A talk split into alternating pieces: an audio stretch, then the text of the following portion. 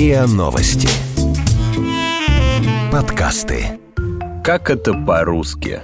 Подкаст о великом и могучем и его тонкостях.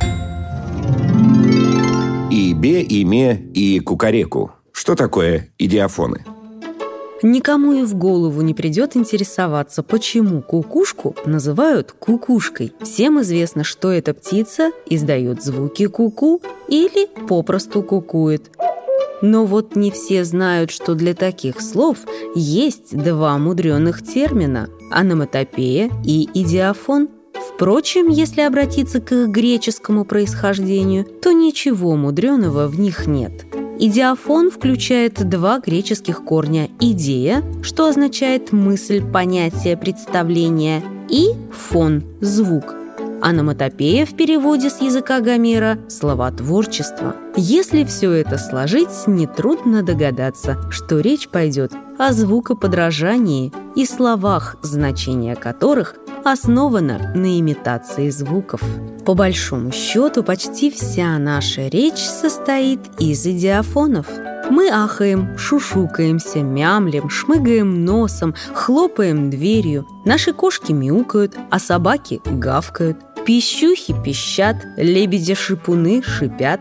Даже воробей, по мнению ряда лингвистов, имеет звукоподражательную основу. По одной из версий слово «воробей», как и глаголы «ворчать», «ворковать», произошло от несохранившегося звукоподражания «вьерк». Примеров звукоподражаний звуком внешнего мира очень много. Ведь одно явление в зависимости от силы, интенсивности и выраженности могут обозначать разные звукоподражания.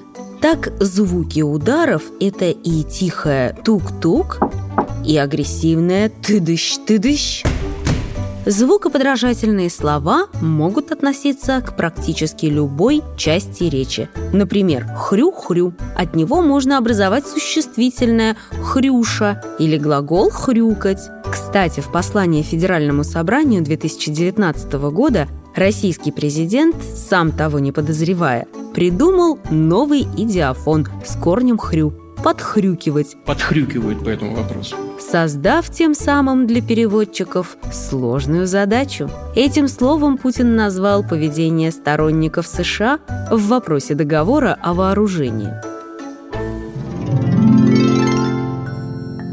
Идиофоны делят на две большие группы – звукоподражательные – скрипеть, квакать, тук-тук, бум-бум и звукоизобразительные или звукообразные, в которых звук помогает создать образное впечатление о значении слова. Шашни, лялька, барахтаться, Такие слова помогают описать размеры и свойства предметов, походку, мимику, настроение человека. Звукоподражание, по мнению филологов, это один из основных способов образования новых слов.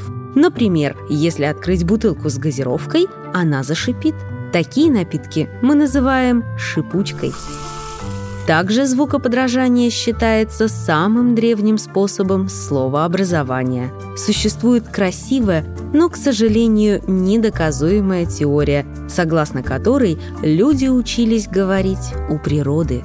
Сторонники этой теории считают, что звукоподражание раскатам грома, свисту ветра, шелесту листьев, голосам птиц и зверей были первыми словами, которые произнес человек – какой-то степени эту гипотезу подтверждают маленькие дети, которые часто называют собаку словом «аф», а машину «биби». Использование звукоподражаний – любимый прием детских писателей. Свинки замяукали, мяу, мяу. Кошечки захрюкали, хрю, хрю, хрю. Курочки закрякали, кря, кря, кря. Воробушек прискакал и коровой замычал. Му! Прибежал медведь и давай реветь. Кукареку. В стихотворении «Путаница» Корней Чуковский с помощью простых «хрю» и «му» дал маленьким читателям возможность не только вообразить, увидеть, но и услышать описываемую сказочную реальность. Для более взрослой и продвинутой аудитории у писателей в ход идет тяжелая артиллерия. Не просто звукоподражание, а звукообразные слова, повтор и сочетание определенных согласных и гласных звуков.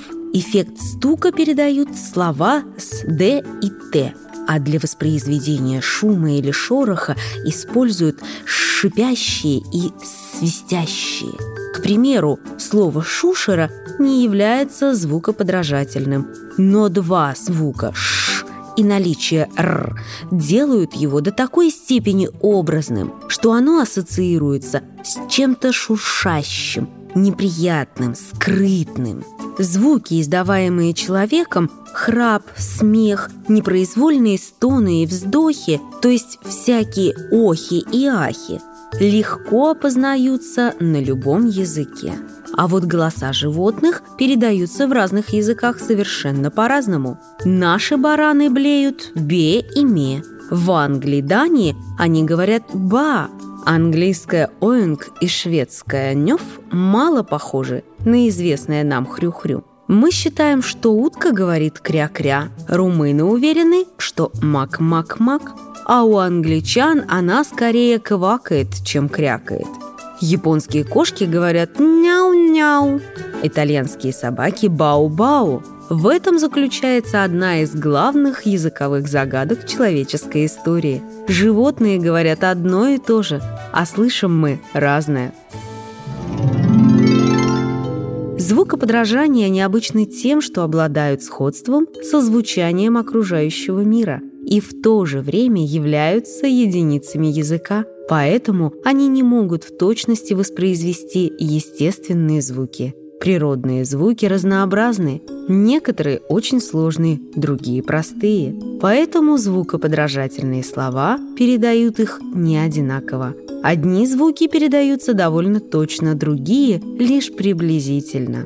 Сначала звукоподражания появились в устном народном творчестве, потом перекочевали в авторские тексты, зафиксировались с помощью букв – Языки по-своему осваивают звучание внешнего мира, поэтому звукоподражания в разных странах не совпадают друг с другом, хотя нередко обладают сходством. Как правило, тот или иной язык выбирает одну из составных частей звука природы как образец для подражания. Если наши утки крякают, а британские говорят «квак-квак», значит русский язык, как и английский, выбрал звук «к» как основу звукоподражательного слова. Но так бывает не всегда. Например, «наши лошади ржут» и «го-го», а в Японии они скорее хихикают «фи-финь».